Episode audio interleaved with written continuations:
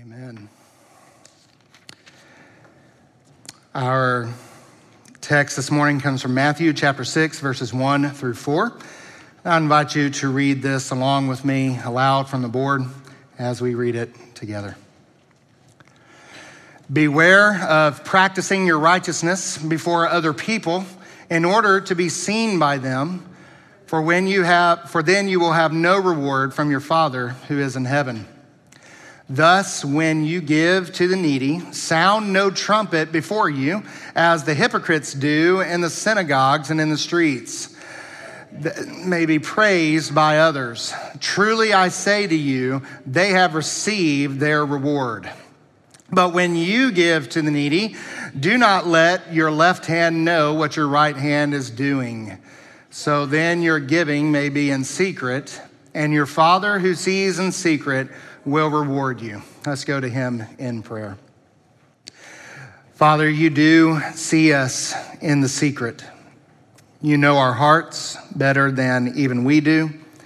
You know our minds and our thoughts. You know, even this morning, the sinful, perhaps even divisive ways that we have thought and perhaps even spoken this morning. Lord, you know the insufficiencies and the weaknesses the times that we have been had lack of faith, the times we have questioned, doubting questions this week with all the news. You know that we have, in some ways, given our lives over and our hearts over to mischief and different things. And yet, Lord, we now come to you and we submit ourselves this morning to your word. We haven't come to have our ears tickled. We haven't come to have our sinful minds and hearts confirmed or strengthened, but Lord, we have come to give our hearts to you and to learn how this week we can make changes in our lives that will make us more like Jesus Christ. And so, Father, this morning, as we look at pursuing holiness, we we ask you to mend our hearts and give us new thoughts and new direction.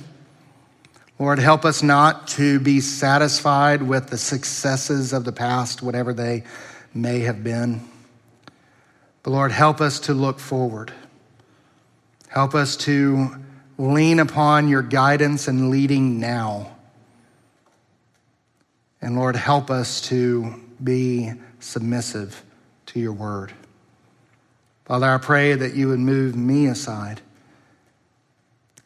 We beg you, Lord, that we need your divine truth to help us, to change us, and make us more like you. Lord, you haven't called the politicians to fix our world. You haven't called the schools or, the, or any of that. You've called the church to preach the gospel. And I pray that we would be faithful in that. That everything we do would be in a, in a way seeking to further your kingdom through the gospel. Your kingdom is not spread by gun or sword or legislation. There is no vote that can put you in charge or take you off your throne. You are God. And Lord, we submit to you this morning. I pray that you would speak your word to us and that you would move us by your Spirit to be more like your Son to your eternal glory. Is in your name we pray. Amen. Amen. As you're sitting down, I would invite you to turn in your copy of God's Word to Matthew chapter 6 this morning. Matthew chapter 6. And if you do not have your own copy of God's Word and you want to use the Bible in the pew in front of you, you can find that on page 964 of that Bible in the pew in front of you. Uh, Matthew chapter 6 or page 964 in the, uh, in the Bible, in the Pew Bible in front of you. And again, I just want to uh, just kind of begin by uh, sharing with you something that happened last night. We were, uh, Roxanne had gone out with a couple of the girls. They were basically gone all day. And, And when she came, she had told me earlier that, uh, Randy, I want you to take me on a date tonight. And so I said, okay. And why don't you have a, why don't you go have a good time? And uh, well, of course, we thought they were just going to the local Goodwill and they would be back in an hour. Come to find out, they traveled all over Arkansas to several Goodwills. I think they ended up in Jacksonville. There was even some thought of going to Fayetteville, if I'm not mistaken. And so, uh, so basically, Roxanne was kidnapped yesterday. So, um, so I was really wondering if the date was going to happen.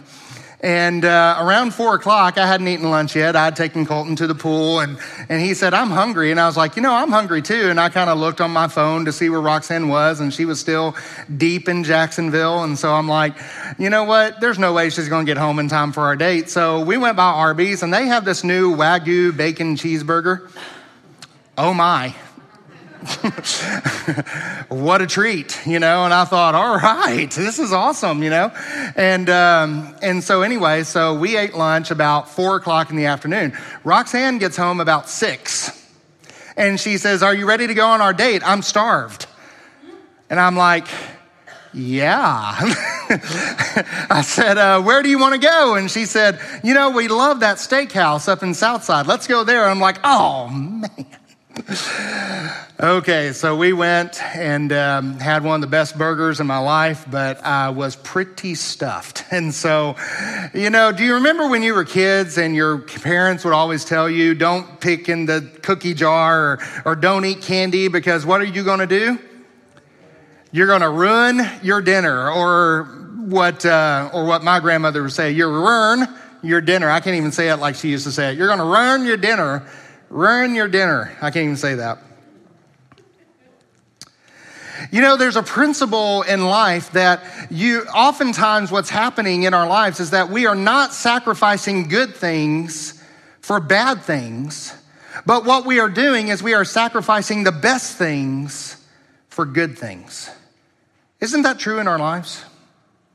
Isn't that what we often do? That, you know, yes, I know there's something better down the road, but I'm hungry right now. I want this right now. You know, what is it from uh, Willy Wonka and the Chocolate Factory? Don't care how, I want it now. You do what you do. I want what I want when I want it, and when I want it, it better be here. I actually have a song, a little jingle. I want what I want when I want it. And when I want it, it better be here, you know. Isn't that what we do often? And we sacrifice the best things for the things that are really just good. So, my prayer this morning, beloved, is that you will leave here with a desire to forsake all self seeking in your holy practices and that instead you will pursue holiness. You will pursue the best. You will pursue God instead of self seeking in what we do. Just to remind you where we've been, it's been a couple weeks since we've been in Matthew, so let me just kind of reorient you where we are. We're in the Sermon on the Mount. And you may remember when uh, Jesus was tempted, we, we talked about that that is really teaching us, asking us the question, what kingdom are we going to be loyal to? Are we going to be loyal to Christ and his kingdom? Or remember, Satan, the temptation was, is that you can throw yourself off this building and I can give you the world right now. The ultimate idea was, are you going to be loyal to Christ our King or are you going to be loyal to what you want, our own little kingdoms. And then we've been talking about the disciples' life. And as we went through chapter five, we talked about those core characteristics of a disciple's life. We talked about our core responsibilities. And then in a very quick manner, now I know some of you say, well, was it that quick? Well, it was one sermon, so it was pretty quick. Granted, a long one, but it was one sermon. And, um, and we talked about those, those corrections that when you are following morality in your life, morality goes deeper than just the things you don't do. Morality is all about the heart. It must come from a heart that is changed. And Jesus ended that section by saying, You must be perfect as your Father in heaven is perfect. In other words, the righteousness, the moral righteousness that God demands is perfection. And if you do not have that, then remember, unless your righteousness exceeds that of the scribes and Pharisees, the most holy examples that you can think of, then you will by no means enter the kingdom of heaven. We need the righteousness of Christ placed on us if we are going to be his children. That is the only standard that God will accept. And so we saw that is true in morality, but now we're in chapter six. We are going to see that that is also true in the pursuit of holiness. In verse one, he says, Beware of practicing your righteousness, and you can understand that as your righteous deeds. Beware of practicing your righteous deeds before other people in order to be seen by them, uh, for then you will have no reward from your Father in heaven. Now you say, well, wait a minute.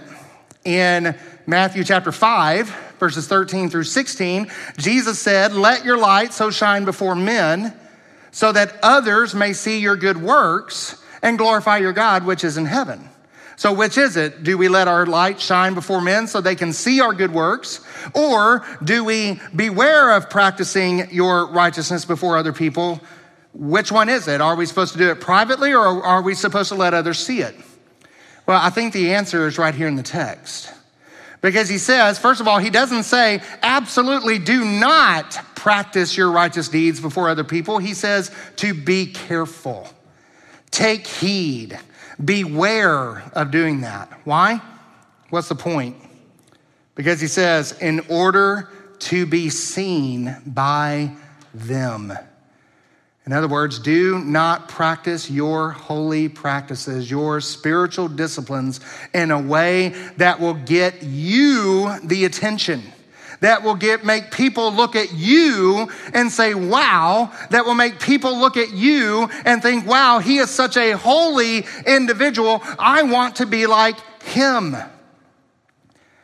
No no no no. The goal paul says follow me so that you can be like me right? No. He says follow me as i follow christ. The point is that others, when they see us, we will lead them and we will show them the example of Christ, not to be like us. And so Jesus is going to give three examples of what he's talking about here. And he didn't choose these by accident. They are the three most holy practices in Jewish life. And that is almsgiving, that is prayer, and that is fasting. And every Jew who was devout, every Jew that was holy, understood that these were the three pillars of holiness in the life of a devout person. And Jesus is telling them, look, it is not about simply doing these things. It's not about reading your Bible so you can check a mark off your list for the day. It's not about just going through your little checklist so you can make sure everything gets right.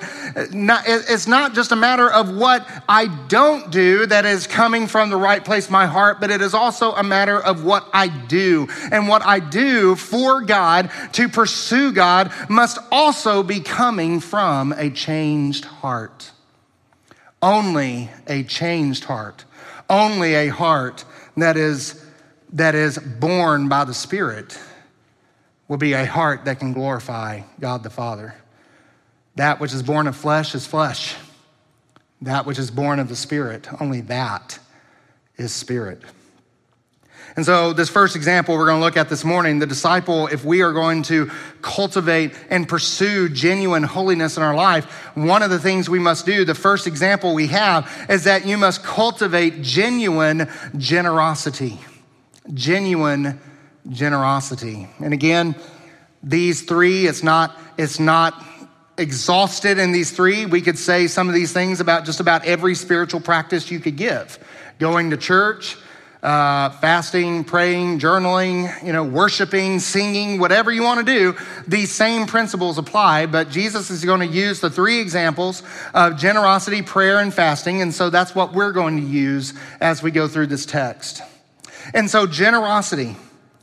How can we cultivate genuine generosity in our lives? How can we pursue holiness in our generosity? And Christ is going to give us two instructions in the next three verses.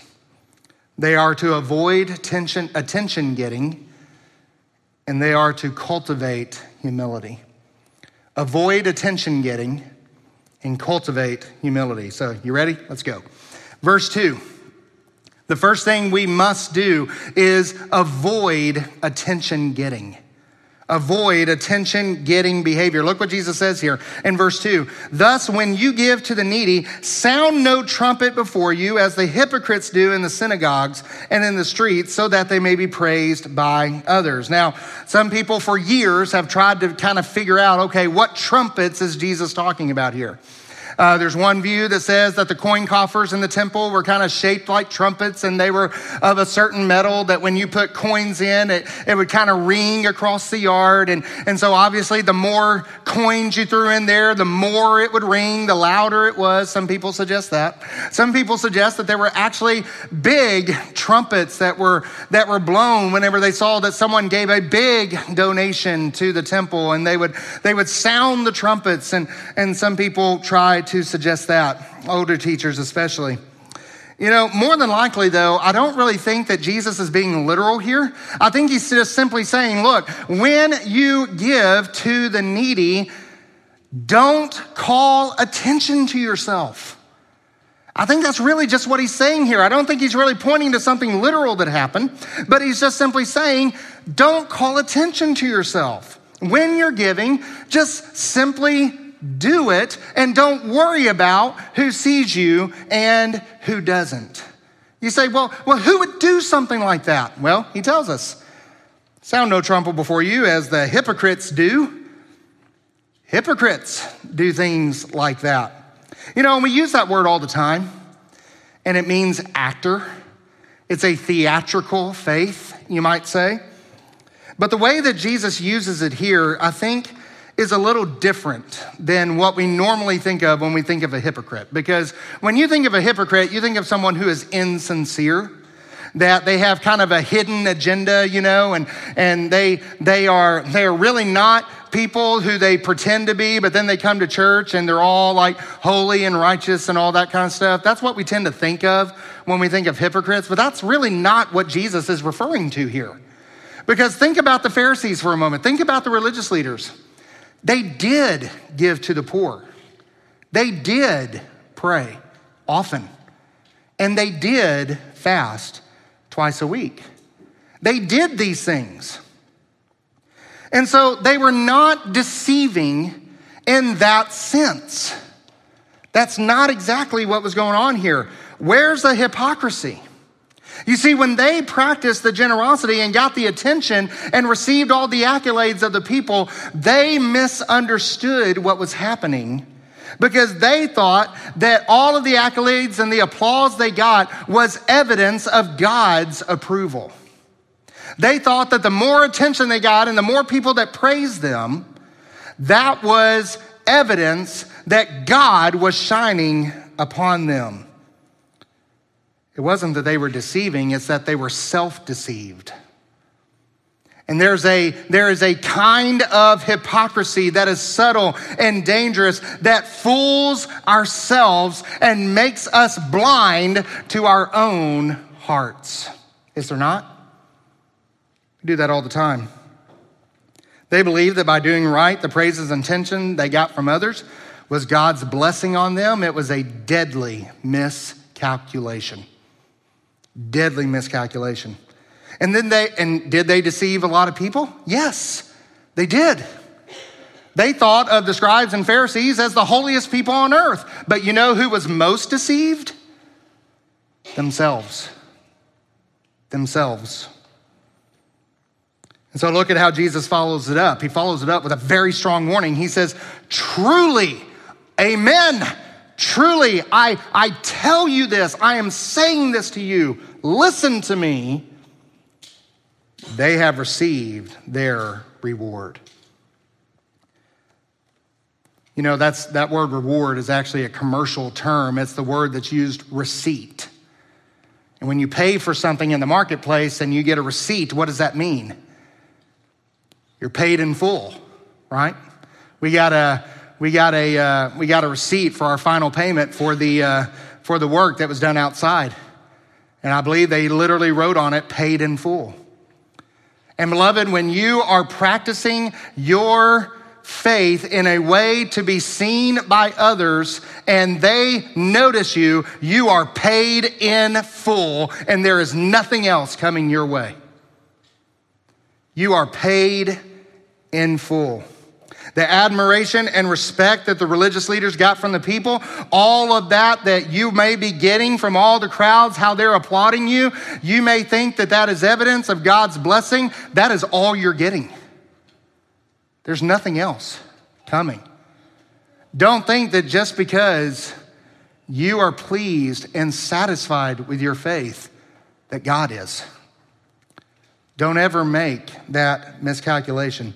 Kind of reminds me of a, of a film that my youth group watched when we were kids. Maybe you've seen it. It was a 1980s Christian film that um, so you can imagine what kind of quality this film had it was it was pretty cheesy like most 1980s uh, christian films were but uh, but it was called super christian and it was about a mild-mannered christian named clark kent and whenever Clark Kent was uh, riding down the road, he was waiting at a stoplight, yelling out the window, Hey, it's not going to get any greener and, and he's doing all of this other stuff and being rude to people and all that. But then Sunday came along.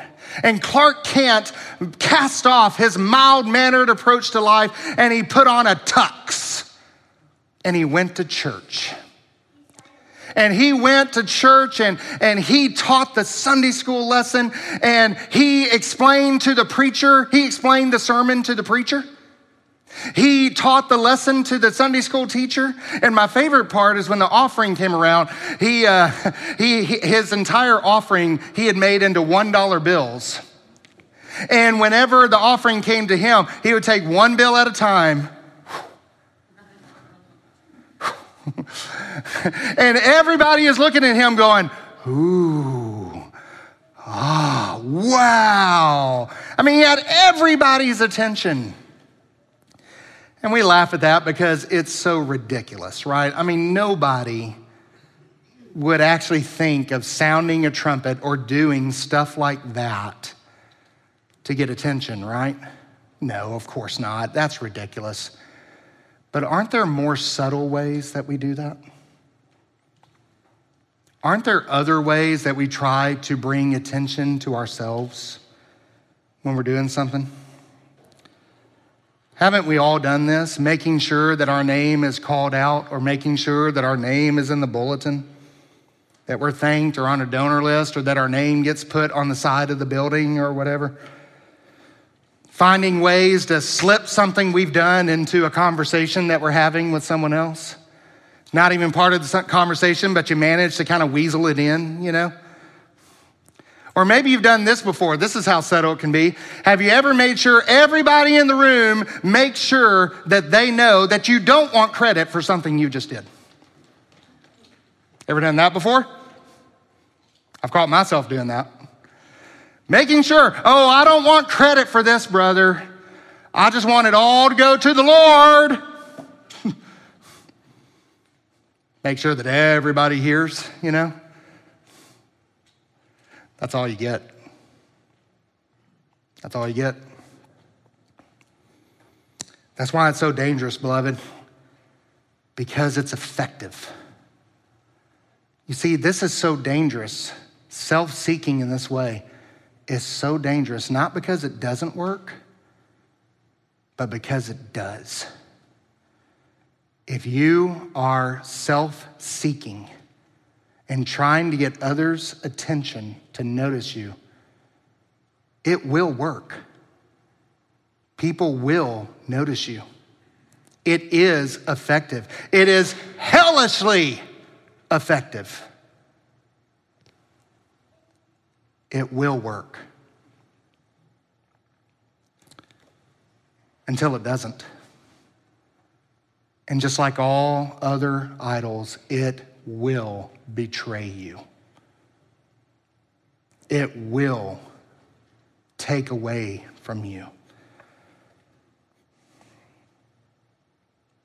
In this life or the next. So, how are we to avoid attention getting? Let's, let's look at our hearts for a moment.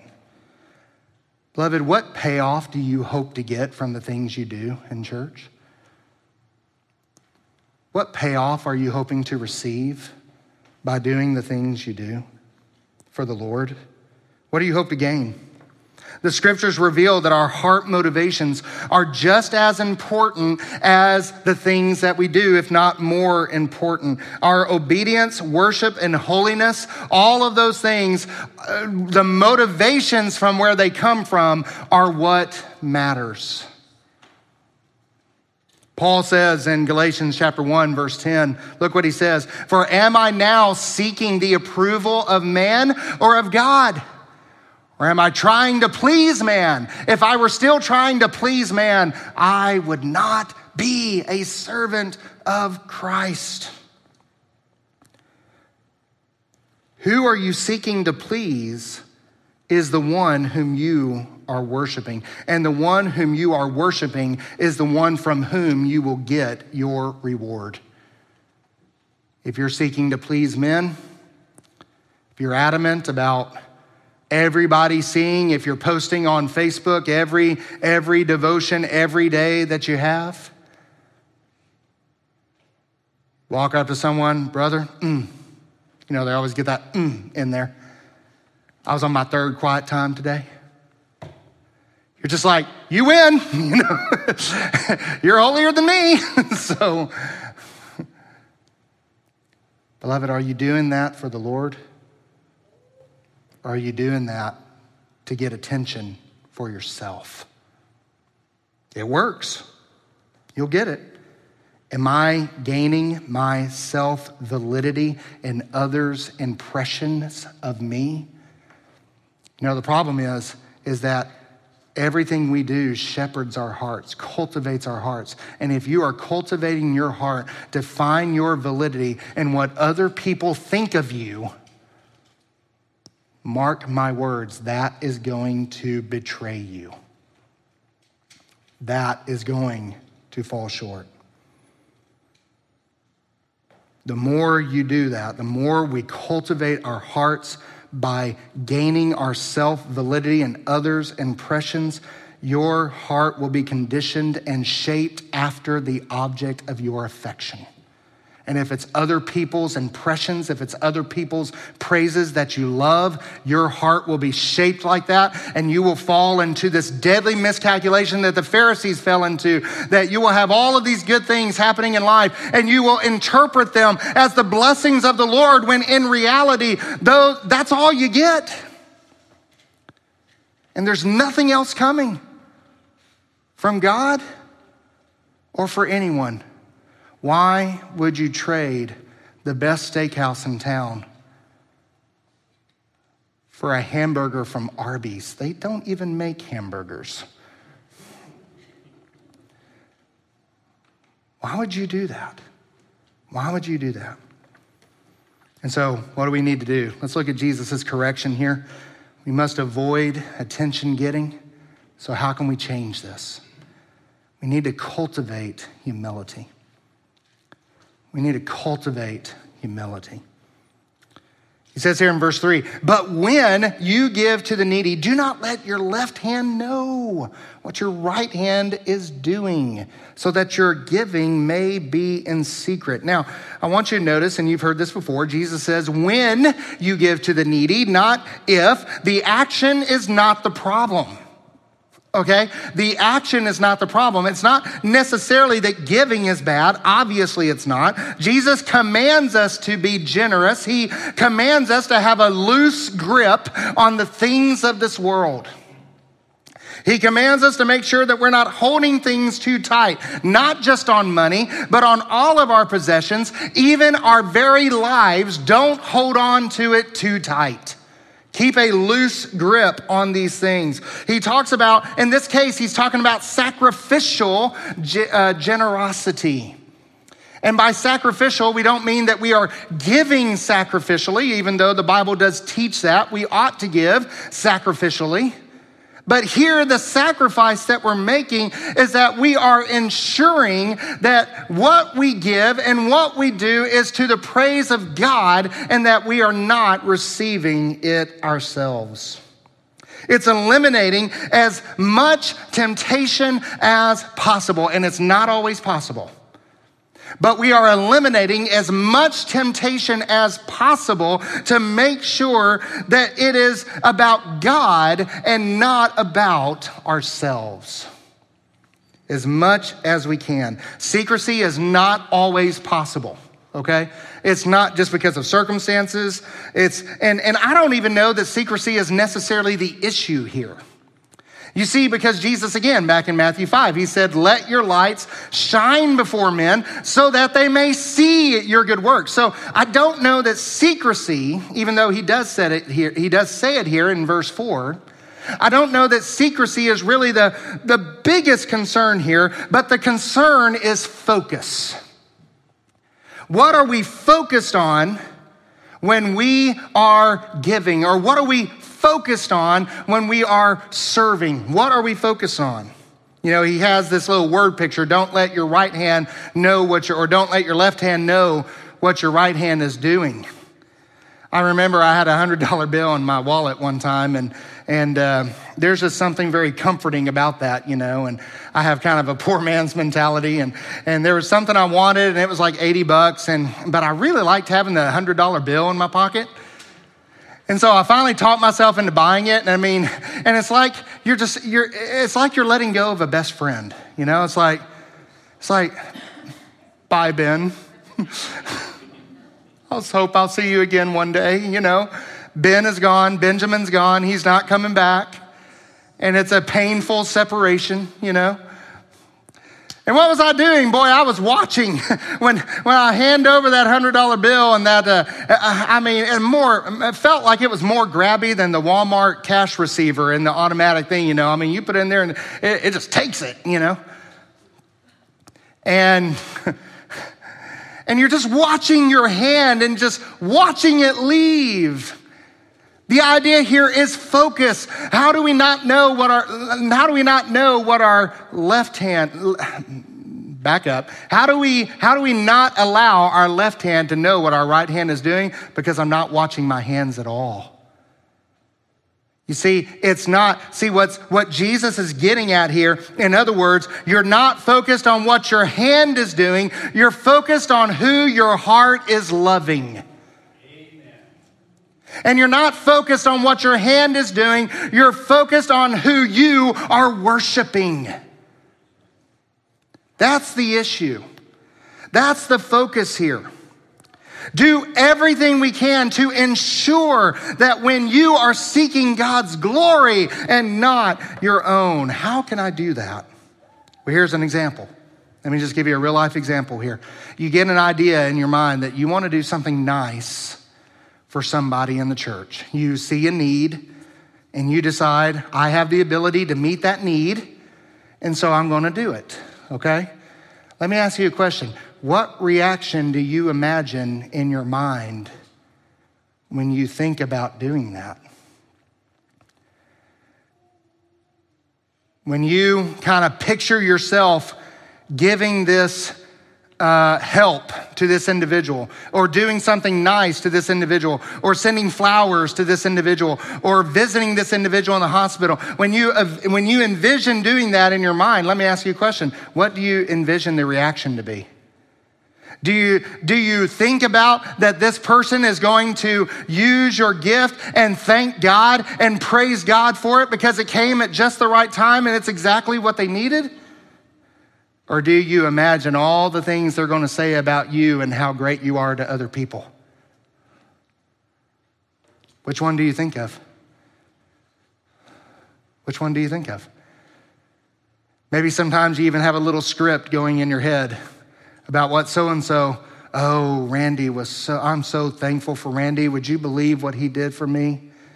wow.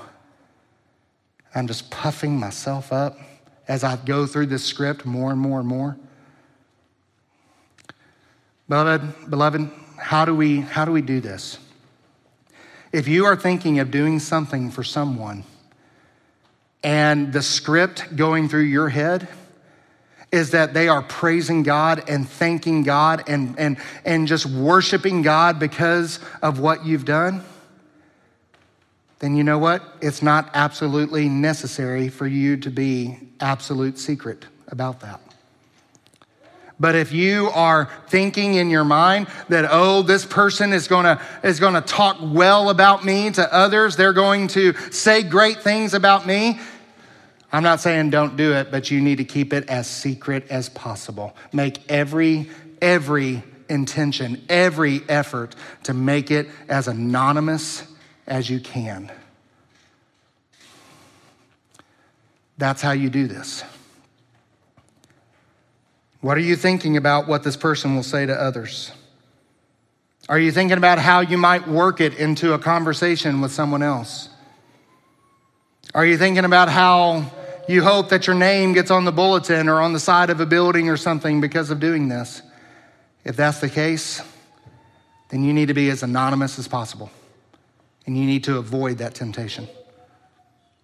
If, on the other hand, you're thinking about how God is going to be glorified and praised and thanked by the individual, how this might afford an opportunity to share the gospel with this person if that's the dominant idea in your mind, an absolute secrecy is probably not that necessary. Because look what he says here. He says, Jesus says, so that your giving will be in secret. Why? Because your Father who sees in secret will reward you. Beloved, that if you're going to grow in Christ likeness, if you're going to grow in, in holiness, then we must cultivate humility. We must cultivate humility. You know, in the psychological, social sciences world, we refer to this as self awareness. But I like the word humility better because it's a biblical word. But that's what we're talking about. We're talking about the same thing. Be aware of what you're hoping to get. Be aware of the script going in your mind when you do something for the Lord.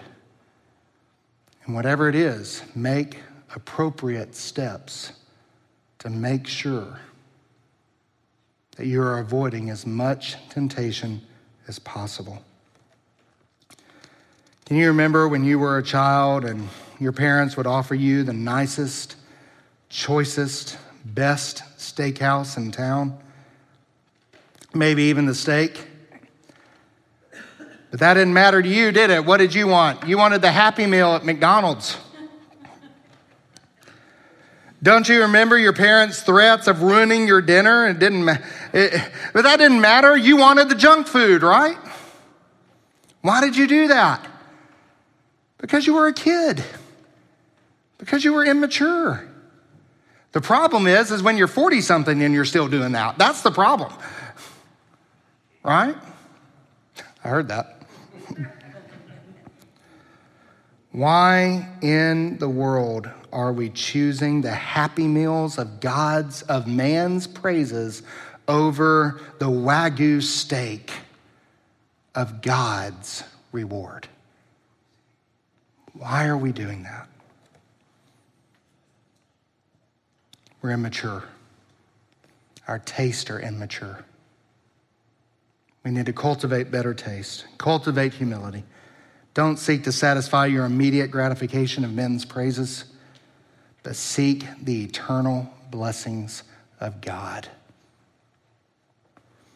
So, beloved, seek to cultivate genuine generosity, pursue genuine holiness in your generosity. Avoid attention getting and cultivate humility by sacrificial generosity and by gaining an eternal perspective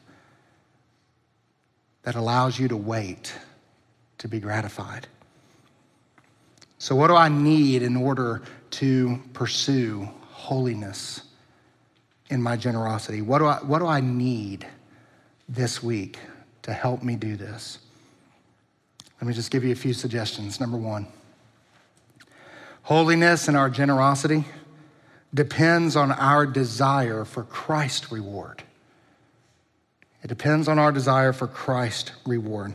I've heard some well meaning preachers and Christians say, you know, I'm really not concerned about rewards in heaven. I just want as many people as can can be there. And I do appreciate the heart of that statement. But let me ask you a question. What are we going to do? All the crowns that the Bible talks about, it uses the imagery of crowns. What are we going to do with those crowns when we're in heaven? We're going to cast them down to Christ's feet. Beloved, rewards in heaven is not about you. Rewards in heaven is about Christ. And a Christ loving person will seek rewards. It's not about so that it will it's not about so that you will be more glorious in heaven. It's so that Christ will be glorious in heaven. That's what the rewards are about. And so holiness and generosity depends on a desire for Christ's reward. Number two, holiness and generosity depends on a high view of Christ.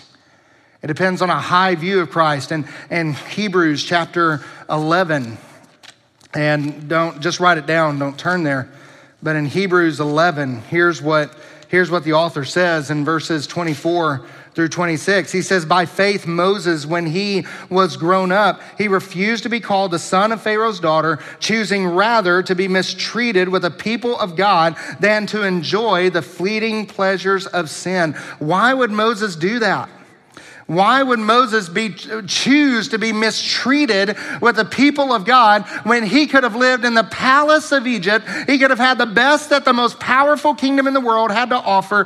Why did he choose instead to be mistreated by uh, those very people with the people of God? He says in verse 26 because he considered the reproach of Christ better of greater wealth than the treasures of Egypt. Why? Because he was looking for the reward. The reproach of Christ is better than the treasures of Egypt. And beloved, even the reproach of Christ is better than the pleasures of sin. I cannot have a high view of Christ and a high view of myself at the same time.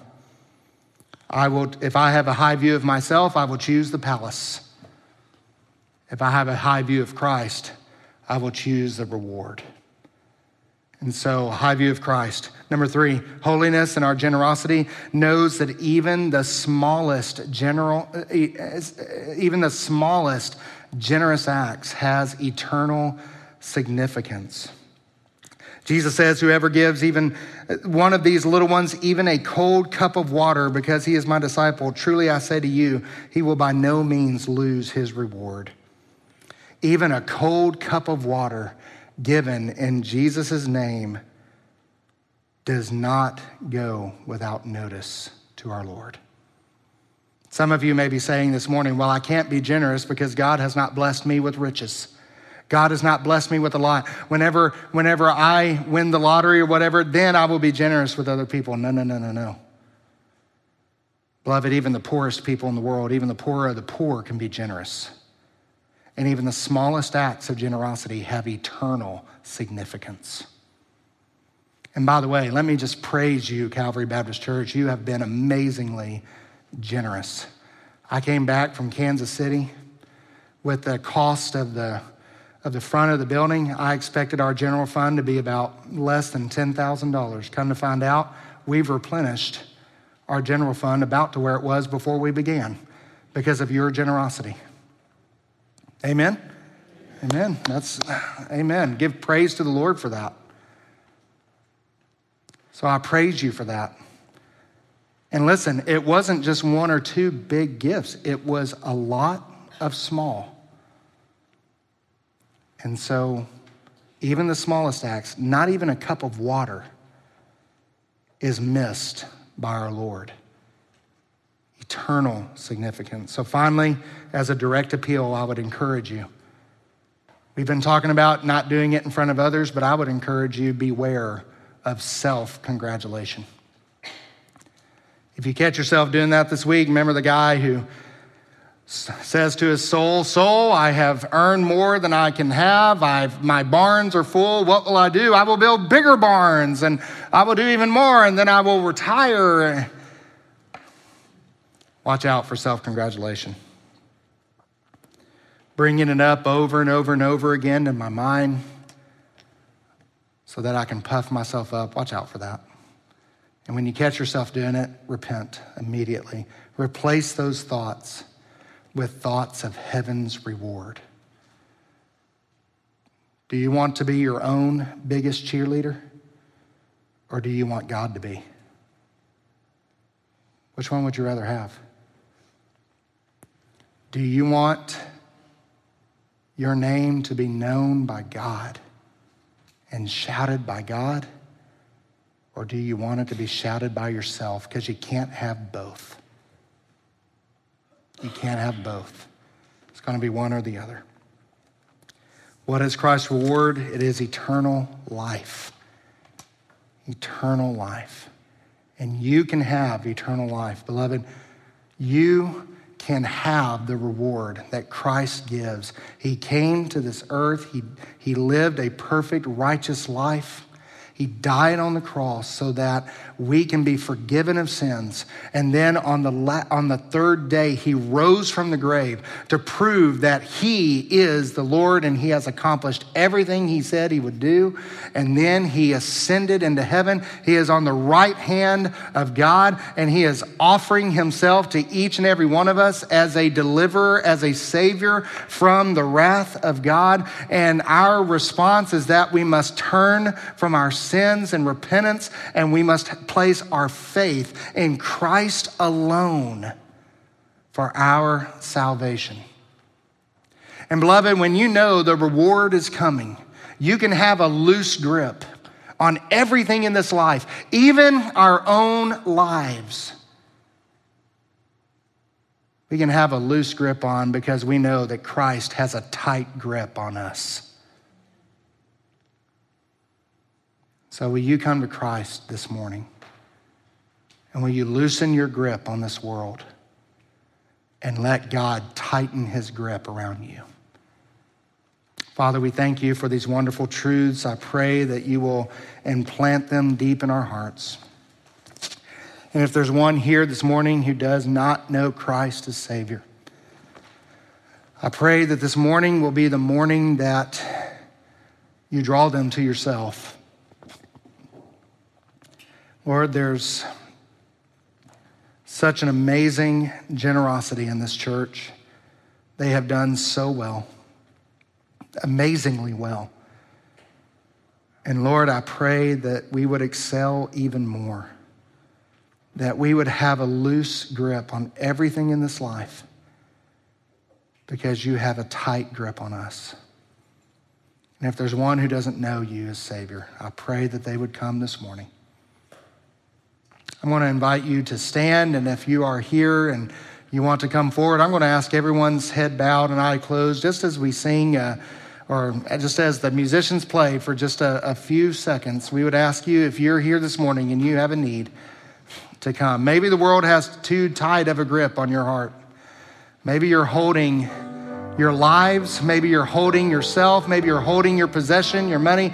Maybe you've got too tight of a grip on it. Maybe you've got too tight of a grip on your time.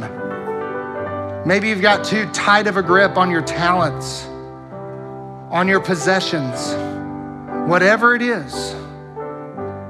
And you say, I need to loosen my grip on that so I can pursue Christ more. Be truly holy. I invite you to make that commitment this morning. If you're here this morning you don't know this Christ, you don't know this Jesus, I invite you to come.